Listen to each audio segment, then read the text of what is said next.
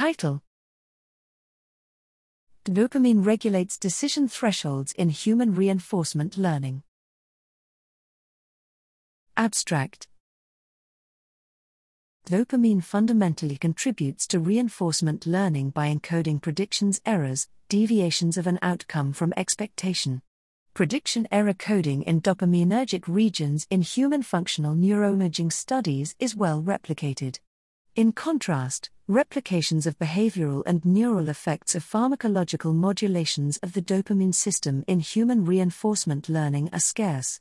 Additionally, dopamine contributes to action selection, but direct evidence and process specific accounts in human reinforcement learning are lacking. Here we examine dopaminergic mechanisms underlying human reinforcement learning in a within subjects pharmacological approach in male human volunteers, N equals 31, within subjects design, placebo, 150 mg L-DOPA, 2 mg haloperidol, in combination with functional magnetic resonance imaging and a stationary reinforcement learning task. We had two aims. First, we aimed to replicate previously reported beneficial effects of L-DOPA versus haloperidol on reinforcement learning from gains. This replication was not successful. We observed no performance benefit of L-DOPA versus haloperidol, and no evidence for alterations in neural prediction error signaling. In contrast, Bayesian analyses provided moderate evidence in favor of the null hypothesis. This unsuccessful replication is likely at least partly due to a number of differences in experimental design.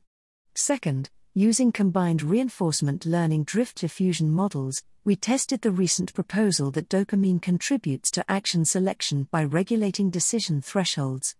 Model comparison revealed that the data were best accounted for by a reinforcement learning drift diffusion model with separate learning rates for positive and negative prediction errors the model accounted for both reductions in RTs and increases in accuracy over the course of learning.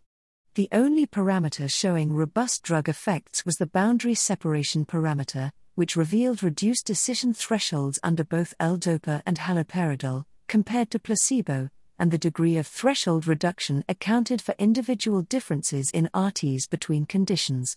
Results are in line with the idea that striatal dopamine regulates decision thresholds during action selection, and that lower dosages of D2 receptor antagonists increase striatal DA release via an inhibition of autoreceptor mediated feedback mechanisms.